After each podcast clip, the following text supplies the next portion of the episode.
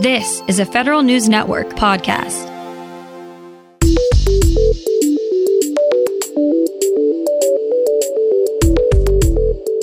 Coming up on today's federal newscast, just like the armed services, civilian DoD employees now have their deadline to get a COVID vaccine. FEMA may have a problem with how it handles sexual harassment complaints. And a big DHS contract to modernize its hybrid computing environment. These stories and more in today's federal newscast.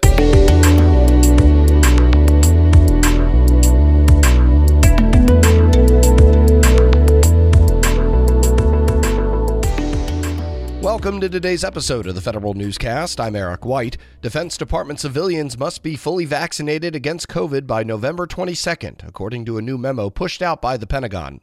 DoD put out a timeline for when civilians must get their first and second shots based on the type of vaccine in order to be in compliance. New DoD employees must be fully vaccinated by their start day or by November 22nd, whichever comes first. The Pentagon already mandated that all of its service members get the COVID vaccine. The military branches are setting the deadlines. Military retirees and their families are going to see drug prices increase under the Pentagon's insurance plan. Federal News Network Scott Maucione has more. Pharmaceutical copayments will increase between $1 to $8 starting next year for TRICARE beneficiaries. Active duty troops will still get their drugs for free, and medically retired service members will not see an increase in their copayments. Prices are likely to continue increasing in the coming years. Congress mandated that the Defense Department can continue increasing prices until 2026. The more expensive copayments are meant as a cost sharing mechanism to help keep military healthcare budgets down. Taxpayers spend at least $50 billion a year on the military health system.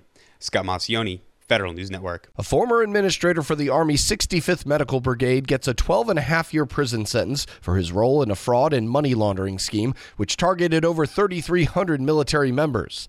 The Justice Department says Frederick Brown played a role in stealing personal information of thousands of service members and sold it to other collaborators who used it to steal their DoD and veterans benefits. The Postal Service, after years of reluctance, is expanding its banking services. Federal News Network's Jory Heckman has more. USPS launched a pilot program last month giving customers the option to cash payroll and business checks in the form of gift cards. The agency is testing out the service in Washington, Baltimore, New York, and Falls Church, Virginia. Customers pay a flat fee of $5.90. USPS won't issue cash and won't accept checks larger than $500. Congress has introduced several bills in recent years that would expand postal banking, but USPS leadership so far has been skeptical of those plans. Jory Heckman, Federal News Network. One third of employees at the Federal Emergency Management Agency say they've experienced some form of sexual misconduct or harassment, but they didn't report it because they didn't think FEMA would investigate their allegations. That's according to a survey of FEMA employees from the Department of Homeland Security's Inspector General. The IG identified about 300 instances of sexual harassment or misconduct at the agency within a six year period, but it's unclear whether FEMA properly handled over half of them. The agency did close 80% of the IG's recommendations and vowed to improve.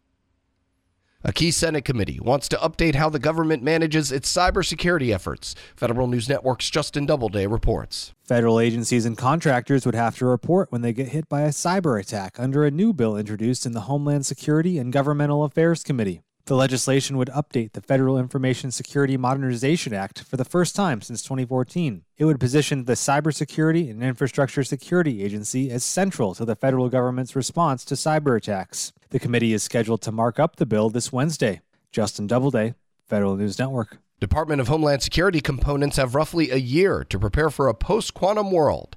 In a new memo published last month, DHS said guidance is forthcoming to help agencies conduct cryptographic technology inventories no later than th- no later than the third quarter of fiscal year 2022. Plans for transitioning to post quantum cryptography are due no later than the first quarter of fiscal year 2023. Advances in quantum computing are expected to break current cryptographic techniques that are widely relied upon to protect computer data. The federal hiring and internship process isn't perfect, but Uncle Sam still wants young college students. More from Federal News Network's Nicole Ogrysko. The Office of Personnel Management says it wants to improve the federal internship program, but that shouldn't deter students and recent graduates from pursuing opportunities in government anyway. OPM Director Kiran Ahuja. This president's leadership and my leadership is really working on doing some major what we call surge hiring. This is actually the moment to come into the federal government. There is a lot of hiring going on for a lot of good reasons. Some, you know, some very challenging issues like climate change, but we're also in a phase of rebuilding a lot of these agencies. Nicole Ogrysko, Federal News Network. One down, six more to go for the National Institutes of Health IT Acquisition and Assessment Center when it comes to the protests of its CIO SP4 IT services solicitation. The Government Accountability Office denied the protests of Tata America yesterday. Tata America filed a complaint calling the solicitation requirement to identify corporate experience, including their customers, unduly restrictive of competition. GAO agreed with NITAAC's decision to require corporate experience as a way to avoid fraud and validate an offerer's claimed qualifications. NITAC still is facing six other protests that are scheduled to be decided by early January 2022. Airbus Space and Defense Incorporated agrees to pay $1.4 million for overbilling the government. The Justice Department found between 2016 and 2017, the company submitted proposals for contracts with unapproved cost rates, and also from 2013 to 2020, charged the government fees for parts it acquired from its own affiliates. This was all brought forth by a former Airbus employee. DHS makes a big contract award to build its future technology infrastructure. Federal News Network's Jason Miller has the details. The Homeland Security Department's plan to modernize its hybrid computing environment is one step closer to reality. DHS awarded a 10 year, $2 billion contract to Perspecta Engineering for data center and cloud optimization support services. Under the single award task order vehicle, DHS will receive infrastructure as a service capabilities, as well as on premise managed data center services. The agency says the long term goal of the contract is to transform its IT capabilities to a service based, customer centric business model from an asset based model. Jason Miller, Federal News Network. And the IRS is running into some hurdles trying to consolidate its case management systems onto one platform. The Treasury Inspector General for Tax Administration finds the IRS's first migration to its new platform frustrated agency employees who cited a lack of training and communication about the changes. TIGTA found the IRS's 1.0 release had 153 internal defects. More than two thirds were issues with Section 508 accessibility compliance. The IG recommends the IRS implement a scaled agile framework and take steps to ensure the new platform meets Section 508 requirements. Can find more information about these stories at federalnewsnetwork.com. Search Federal Newscast and subscribe to the Federal Newscast on Podcast One or Apple Podcast. I'm Eric White.